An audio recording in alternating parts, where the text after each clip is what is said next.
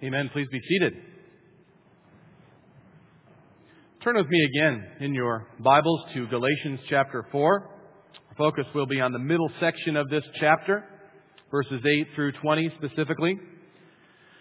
Now, just prior to this passage, uh, we were reminded of our identity, our true identity. We are children of God by faith in Christ. Uh, all the other labels we use to describe ourselves are second, third, fourth level identity. We are primarily, because of Christ, what He has done, and what God has done by sending His Spirit, we are now children of the living God. We are no longer orphans. We are no longer slaves. We are children of God. And He has been spending great time, Paul, that is, in this letter to correct distortions that have come in uh, where Jewish believers, at least professing believers, were coming in and they were adding to the gospel of God's grace the re- requirement of keeping certain rites and rituals that were true of the Jewish culture in particular in adding to the gospel, thus changing it, distorting it, making it no gospel at all. Uh, you see, faith in Christ plus something else is not good news. It's the same old news that you've got to earn your way somehow, and he writes to correct this. And so last week we spent quite a bit of time, if you will, celebrating the fact of our adoption in Christ. And now these verses that follow come as an immediate warning since we have gone from slavery to sonship, let us not go from sonship back to slavery. That will be the pull. That will be what everything tells us to do and tempts us towards, but don't do it. Don't go from being children to slaves again. Very practical, very real for us today. Hear God's word starting at verse 8, Galatians 4. Formerly, when you did not know God, you were enslaved to those that by nature are not God's. But now that you have come to know God, or rather to be known by God, how can you turn back again to the weak and worthless elementary principles of the world, whose slaves you want to be once more? You observe days and months and seasons and years. I'm afraid I may have labored over you in vain. Brothers, I entreat you, become as I am, for I also have become as you are. You did me no wrong. You know it was because of a bodily ailment that I preached the gospel to you at first. And though my condition was a trial to you, you did not scorn or despise me, but received me as an angel of God, as Christ Jesus. What then has become of the blessing you felt? For I testify to you that if possible, you would have gouged out your eyes and given them to me. Have I then become your enemy by telling you the truth? They make much of you but for no good purpose. They want you to sh- they want to shut you out that you may make much of them. It is always good to be made much of for a good purpose, and not only when I am present with you, my little children, for whom I am again in the anguish of childbirth until Christ is formed in you. I wish I could be present with you now and change my tone for I am perplexed about you. Let us pray. Father, again, reassure us of our identity. Lord, while we can see what your word says, we recognize we need the Spirit's ministry to testify to the fact, the reality our adoption sons and daughters. What everything naturally, sinfully pulls us to believe that we can somehow earn our way. Lord, we confess that to be a lie. We recognize that only Christ has earned such a thing, and only in Him can we be right with you. Lord, I pray that you'd free us from any vestige of hope and trust in ourselves, that you might receive all the glory, and that we might be empowered to live for you. Pray this in Christ's name. Amen. For as long as I can remember being on this property, 13 years for me, I came shortly after the church bought this property, and we had the house converted into our sanctuary and offices. As long as I can remember, we have always had a skunk problem up at that building. A significant skunk problem. I mean, real skunks, not related to the pastors or anything like that. It stinks up there in April and May. And the reason is, this house has the foundation walls that, that you constantly have to fill in, or they will burrow and dig in there and make uh, their little homes in there. And uh, as construction has gone up around us, uh, they've gotten the memo, and the skunks all come there to party. That's where they go. And uh, in April, May, if you've been up there, you know what I'm talking about. It's a disgusting smell. I mean, there's few smells quite like skunks. We can all think of really bad smells, but a skunk smell universally is agreed upon. It stinks. Bad. Putrid. It can give you a headache when it's as intense as it is. Right? People who've been in the office know exactly what I mean. And also, it can, uh, it can actually make your eyes water. It's so bad sometimes. In this year, like every year, we always have to get traps out and trap the skunks. And we have some trapper guy who comes out and I don't know what he does with them. Sometimes I wonder if he comes back at night and puts them back there because they're back next morning. But this year, I stopped counting at 15 that we had trapped in less than a month. Now, it may be 18. Pastors are prone to higher numbers than actually are. So 15 for sure. It might have been up towards 20 that we actually trapped. And what happens is the male skunks that are dominant, they go around the property and they spray so all their lady friends know it's them. Okay, but when you keep trapping that male skunk, a new male skunk fills in that role and does it again. So it's kind of a tough situation. You need to let it play out over a couple week period or prolong it for six weeks. We got the full orb experience this year. It was the worst ever. Stunk. One time I came in at 10 a.m. I had a breakfast appointment. Someone came in a little late and there's the trap that we had set underneath the bushes dragged 10 yards out in front of my office door, 10 feet, with a big male skunk pulling it with its teeth with its lady friend inside just smelled like you couldn't believe. But you know what's amazing? When you sit in that stink for so long, you start to not notice it. You don't even recognize it. doesn't even, it doesn't phase you at all until someone from the outside comes in and they look, you know, they're grimacing and they just look like, how could you be in this stuff? And we notice this, but generally we got used to it until you would walk out of the building, drive out of the building, go somewhere else and smell fresh air or some good smell. Then you'd be, wow, this has been a terrible smell. You don't really notice it the most until you go in and smell the fresh air. Then you come back to the place and it stinks like it never stank before, even worse. It's the worst you can imagine, smelling that again after you've smelled the real fresh air. As I've studied this passage and this subject, I came across a statement by a pastor said something profound and it relates directly to what I've just expressed to you. Pastor Robert Rayburn said, but why would a Christian who has tasted the fresh air of the gospel go back to the putrid atmosphere of works and human performance? You see, that is what our works are like to God. Putrid.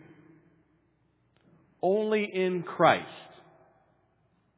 do we become his sons and daughters that he loves because of Christ's sweetness, His aroma of righteousness. That's why we have relationship with God. That's why we are acceptable to God through Christ's merit, not our merit.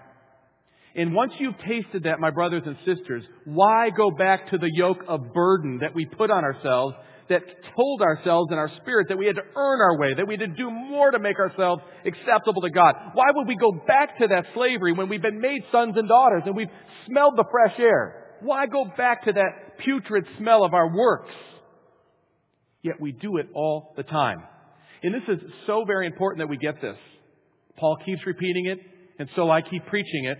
But there are two sides that we tend to go off on either side the side of utter legalism and slavery to rules and rituals that make us think we're better with God, that He loves us more, that we're better than the people around us. All those legalisms, we go off the road this side. Then we correct it, we go off the other side because we can't keep up works. Nobody can, and they go to license. And we don't care anymore. We do whatever we want. Paul said so clearly to us early in Galatians, we know that a person is not justified by works but through faith in Jesus Christ. He said it so poignantly in just two verses in, in Galatians 2 that three times he says it three different ways. He also says, So we also have believed in Christ Jesus in order to be justified by faith in Christ and not by works of the law. Because by works of the law, no one will be justified. You can never make yourself right with God by your works. James Bordwine said this, and I have it quoted there for you. From the Apostle Paul's perspective, this, this argument that he's making, this is a battle about the fundamental nature of Christianity itself. A battle which determines whether or not Christianity is centered on the redemptive work of Christ or in human merit. as in all the other religions of the world. Let me be clear. Every other religion of the world is ultimately based on human merit. There may be lip service paid to the example of this Redeemer or that sacrificer or this prophet or whoever, but in the end, it comes down to you making it work. You fulfilling it. Study at all the tenets of Islam. It's entirely a religion of human merit. Study Buddhism or Hinduism. They're religions of human merit. Old Judaism that's being purported here by the Judaizers is a religion of human merit. Even forms of Christianity, though they say they be Christian, they purport you do this, you do this, you do this, and this, and you're saved. They are religions of human merit, and they stink. Paul is arguing for the gospel, for eternal life. That's what he's talking about here. Nothing less. Eternal life is what is at stake when we consider where our trust lies in our works or in the redemptive work of the Lord Jesus Christ. So, Paul uses a very personal connection with the Galatians. He has spent time with them. Uh, he has preached the gospel to them. He has seen them come to Christ, profess faith in Christ. He has seen them show fruits of repentance. They acted in a way that accorded with what they said. So their works manifested that they did believe. He saw it. And so he writes to them saying, Your sons, don't go back to slavery. And so he does it in a personal way with personal reference to his visits to them. Now he's speaking primarily to the Gentile believers who did not have the background in Judaism that the Judaizers had, the ones who were trying to oppress them. Let's look at the text together and you'll see first, Paul referred to the fact that apart from Christ we are slaves. Now, he says it more subtly here, but it's a reference to what he has been repeating for the first three chapters of Galatians and in many of his other books and indeed scripture. That apart from Jesus Christ and his merit, we are actually slaves. Slaves to the penalty of our own works that cannot stand before God's judgment. Slaves to sin itself because we cannot defeat sin in our own power. So he addresses these Gentile Christians as he writes in verse 8, Formerly, when you did not know God, you were enslaved to those that by nature are not God's. So he speaks of our being or people being apart from Christ. When we are apart from Christ, there is a certain elementary principle that works in every person, I believe. That is ultimately merit. It may take the form of a formal religion and its different tenets, or it might just be the person says, I don't go to church, but basically I do good things. Most people in their natural state believe that that's how they'll be accepted by God, by doing good. That's an elementary, basic principle of human thought. We'll return to that in a moment. But look what it says in verse 8. When you did not know God, you were enslaved to those that by nature are not God. Now, he's speaking specifically to a, a Gentile group from the Greek and Roman culture. They had literal idols that they were enslaved to. They worshiped them. They believed they had power, carved images. Even learned people would carry little, little etchings or little carvings of a, a former relative or ancestor that they believed was powerful, smart, or otherwise favored by the gods in the pantheon of Greece or Rome. And they carry those with them in their cloaks. They would worship and trust those idols, very literally. But you know and I know that we can worship idols that are not God. Uh, no matter what it is, if we worship it instead of God. It could be our money, it could be our image, it could be the stuff we're accumulating. Uh, it could be all manner of things. It could even be personal relationships with people that we idolize more than what God thinks of us. Fill in the blank, but we are idol making factories, as Calvin said regarding our hearts. And apart from Christ, we are enslaved to that. And even in Christ, you all know, as I know, the pull to those other idols. But in Christ, He grants us freedom, no doubt. But here, he's referring to the fact that they have become slaves or are slouching back towards slavery from sonship. So he reminds them once they've come. Look at verse 9. He says, Now that you have come to know God, you were formerly idolaters, but now that you have come to know God, or rather to be known by God, how can you turn back again? This is a profound statement. Please see it. For it seems on the outward that when we come to know God, that's what happens. We come to know Him. We discover Him. We trust Him. We accept Him. We use that language. And indeed, that describes our experience, right? But the fact is, really what's happened is we have become known by God. He has initiated this. Now, this is important because he's bringing an air of humility to their status in God. See, if we're not humble before God and recognizing it's His initiation by His will, His power, His timing, then we have this foothold of, of human merit still there. Well, I did choose Him. He did all this, but I chose Him. And He's saying, you know what? You thought that, but you know, and ra- rather, really, let's look at it the way it is. God chose to know you. Okay, that, that's the first place stature we should have is one of humility. And Paul reminds them of this. If they're going to get away from trust in their works, he has to recognize, they have to, we have to recognize that really what has happened is we've become known by God. In that case, it says in verse 9, how can you turn back again to the weak and worthless elementary principles of the world?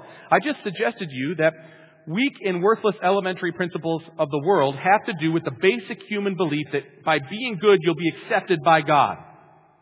Uh, before this, he uses the term, and he uses it in Colossians as well, and he was speaking specifically about the way the Judaizers viewed Jewish law. They viewed it in the same way. Erroneously, they believed that by following certain rites and rituals, circumcision, the dietary laws, particular holidays to follow, if they followed those, they'd be right with God.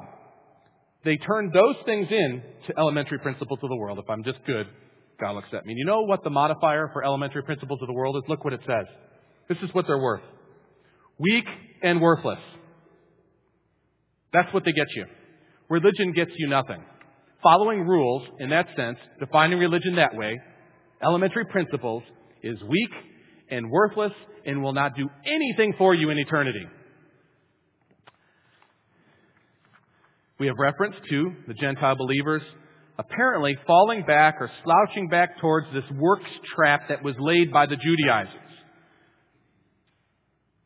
You know, recently, this week, just to give an, an illustration of how people function primarily under the elementary principles of the world as it relates to their relationship with God. It's all around us. In fact, if, if you doubt that, think about the death of Senator Ted Kennedy this last week. Not to analyze his politics or any of those details. I don't even know personally what he believed about God. I don't know. I know that he was a professing Roman Catholic. And the Roman Catholic Church has a very distinct position on several issues that he consistently promoted opposing those issues. Constantly.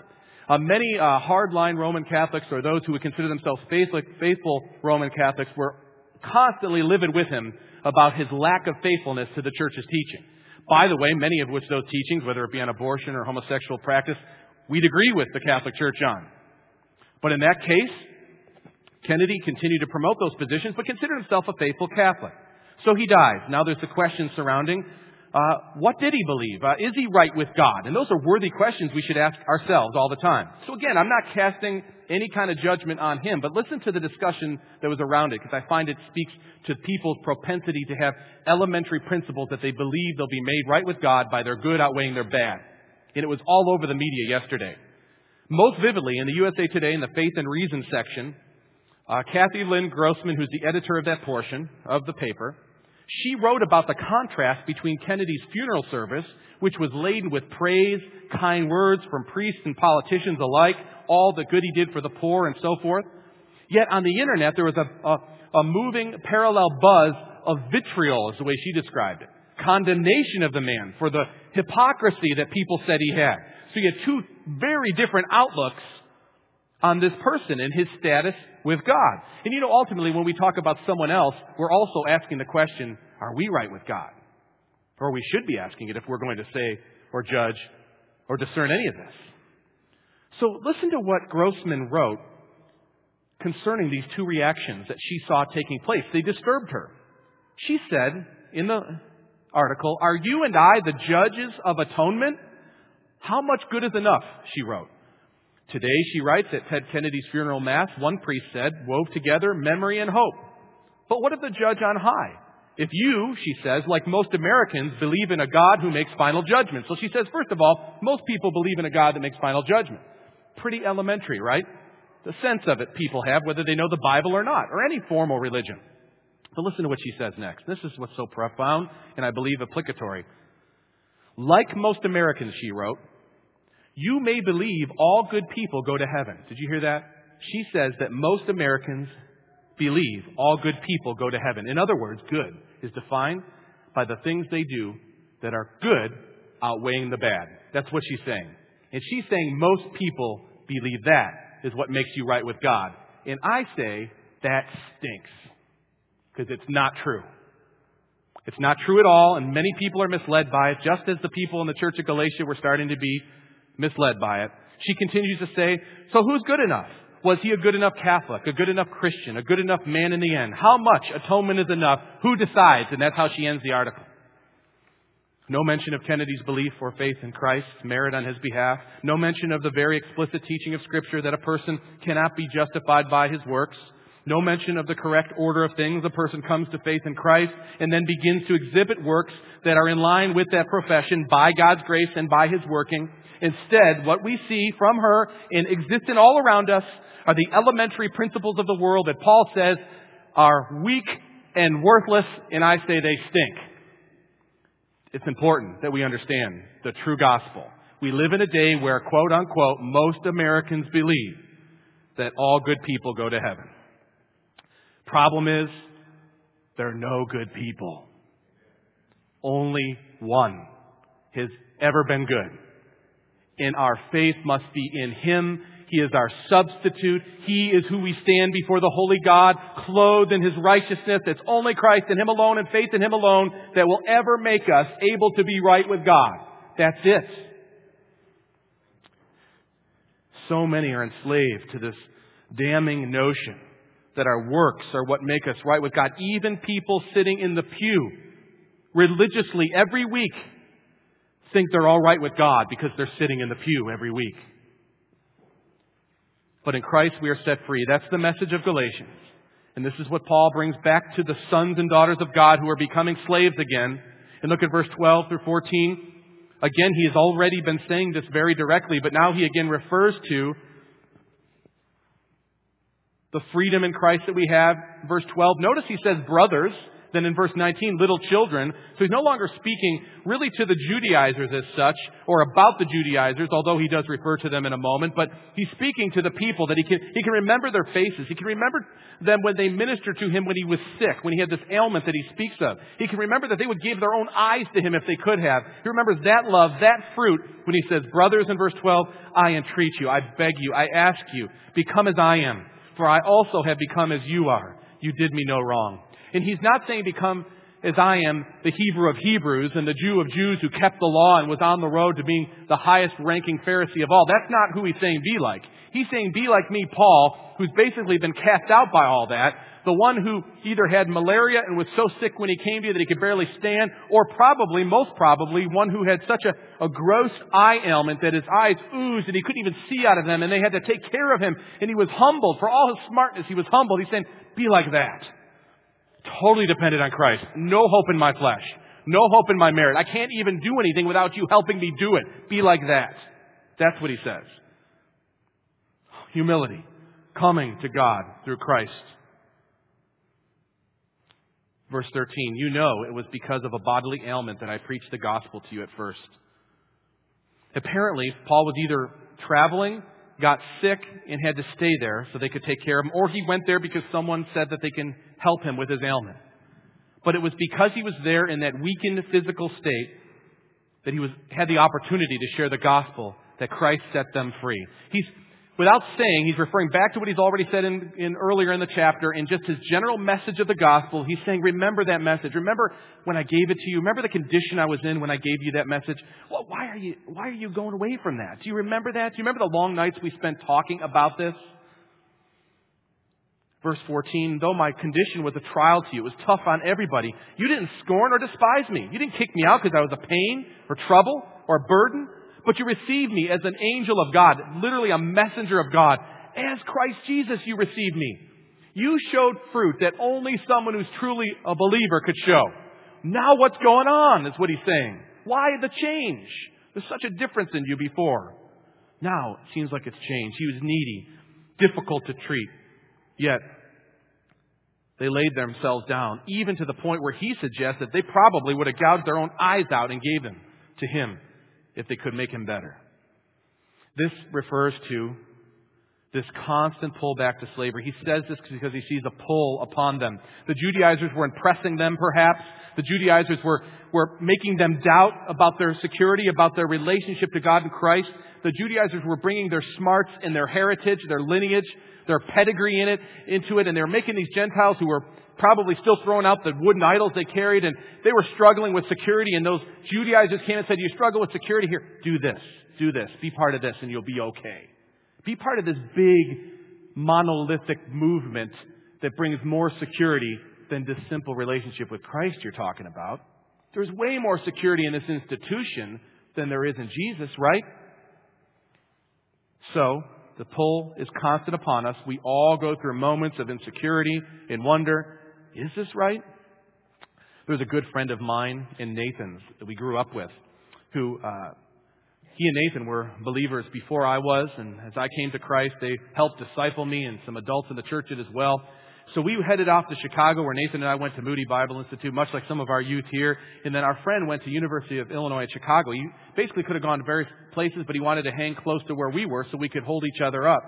Well, as we went, uh, it didn't take but a few months, and he started to kind of get sucked into some stuff that, that caused him heartache. He went through a trial and of, of faith, really, where he wondered if all he had learned about the gospel was real, and he struggled with it as he met different religions there and different levels of devotion to the religions, and he was struggling with that. And then he flipped over and got into relationships that caused him to, to question any kind of any kind of rule or any kind of moral standard, and he went to the other direction, and we watched him for four to six years, I can't remember the exact amount, where he just went away from what he had learned and known to be the truth. And we would talk to him, we'd say, man, I, almost the words of Paul, you're perplexing me. What, what's going on? Don't you remember? What are you doing now? And he wouldn't say he renounces it. He's just saying he didn't know, and he didn't know where he fit, and he didn't know what his life was like.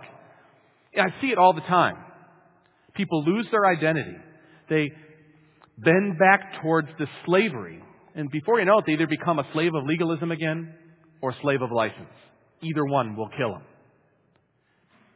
pulls us back, pulls at us, and this is what Paul writes of. Paul understands this. We see this in other passages that he writes. Look at verse 16.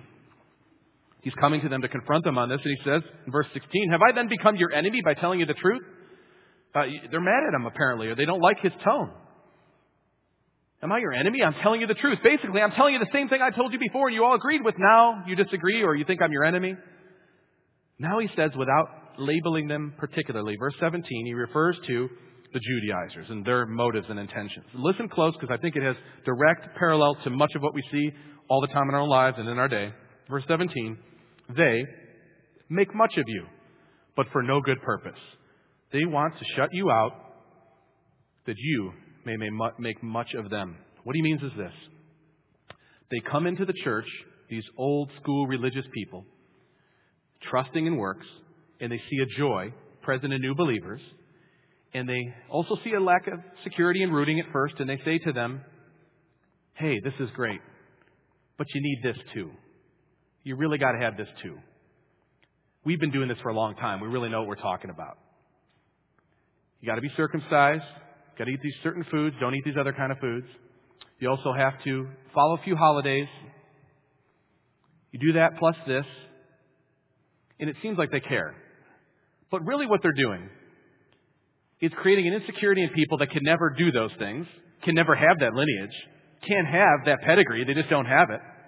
And it ultimately serves to build them up. So the Judaizers look like the spiritually elite ones because these poor Gentiles can't get it right or they strive their whole time trying to get it right, again making them Pharisees, the super religious. They make much of you, but for no good purpose. They want to shut you out that you may make much of them. He says in verse 18, it is always good to be made much of for a good purpose. It's okay to have people care about your well-being when it's the truth. And not only when I am present with you, He's speaking of the fact that he has given them the truth. The truth is what should be exalted, what should be celebrated, what should be followed. And just because he's not there mentioning it consistently and constantly does not mean they need to waver in such a way as to follow this false message. Why do we fall back into slavery? It's just a combination of many things. One, we just can't believe. We can't believe or don't want to believe that we can't contribute something. There's not something really innately good about us. We just don't like the idea. It's called the big lie. That underlies much of entertainment today, too, that ultimately people are good, and if pressed, they'll do the right thing. Even though history over and over tells us a different story about what people do when pressed. But you know what Paul does in reminding the gospel? Again, people are set free. We hear the gospel afresh. We need to hear it every day, let alone every week. He says some amazing things in the final verses that show us that labor for this message, for the purity of this message, for the truth of this message, for the regular preaching of this message, the teaching of this message, labor for the gospel, and the freedom it brings is absolutely worth any suffering that comes because of it. He says in verse 19, My little children, for whom I am again in the anguish of childbirth until Christ is formed in you. He's saying it's a tough process of seeing people come to maturity in Christ. And just as childbirth is not a quick thing, it's over hours and hours and hours before that baby comes. The anguish of childbirth, that's the life of discipleship in walking in this world of sin and struggling as God makes us into His image until He's formed in us, Christ formed in us. And it's worth it, Paul says, because that's real freedom. I wish I could be present with you now and change my tone, for I am perplexed about you. In other words, he's being sharp with them here. He wants them to see and feel how he feels towards them, but he can't do it in a letter. He just wants them to know, I wish I could be there, but I can't, so you've got to hear this. It's that important. And any amount of suffering that comes is worth it. And Paul understood this. He understood it physically because he suffered from many things. Emotionally because he suffered from many things. Socially because he suffered in many ways from being cast out of his social caste. Financially, he lost much by turning to Christ. He's a tent maker rather than a scholar who in those days would become rich. Gave that up. Professionally, psychologically, tried spiritually for sure. All worth it, he would say. And he does say so when he writes to the Colossians later. He says, Christ we proclaim, warning everyone and teaching everyone with all wisdom that we may present everyone mature in Christ. And he says, For this I toil, struggling with all his energy that he powerfully works in me. Paul struggled and toiled, and it was all worth it so that people would be set free by the gospel. It was worth it. Is it worth it for you? You're struggling and toiling being a parent. Constantly struggling with the secularism of our day and the, the affront to God in our children, trying to help them see total truth, God's truth, the scripture. That's a never ending struggle. You think it's over when your children move on. It doesn't.